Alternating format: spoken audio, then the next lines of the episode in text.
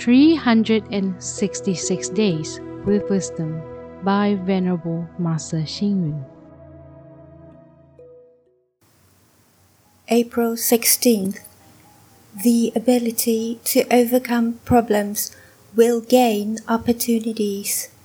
The ability to solve problems will dissolve crises. The ability to face problems will seek auspiciousness. The ability to not be afraid of problems will seize chances. Problems cannot be avoided. If you have a problem, you need to face it and think of ways to solve it. Here are some methods to solve problems. First, be honest and trustworthy. A person must be honest and keep to his word. If there is a problem, it must be explained clearly and explicitly. Deception and lies will only worsen the situation and are of no help. Second, be cordial and kind. Solving problems is certainly related to people. To solve the problem easily, the dealings between people must be gentle and friendly.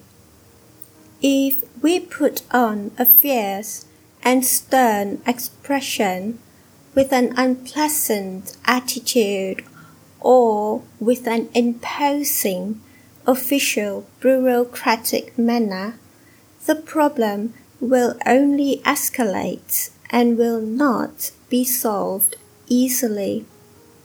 Third, be considerate. An important condition in problem solving is to put yourself in the other person's shoes. To solve a problem involves both parties. If you cannot help the other person to solve their problem, they too will be unable to help you solve your problem. Hence, in order to solve a problem, you cannot stand only on your individual viewpoint, each expressing one opinion. This will increase the complexity of the problem and make it simply unsolvable.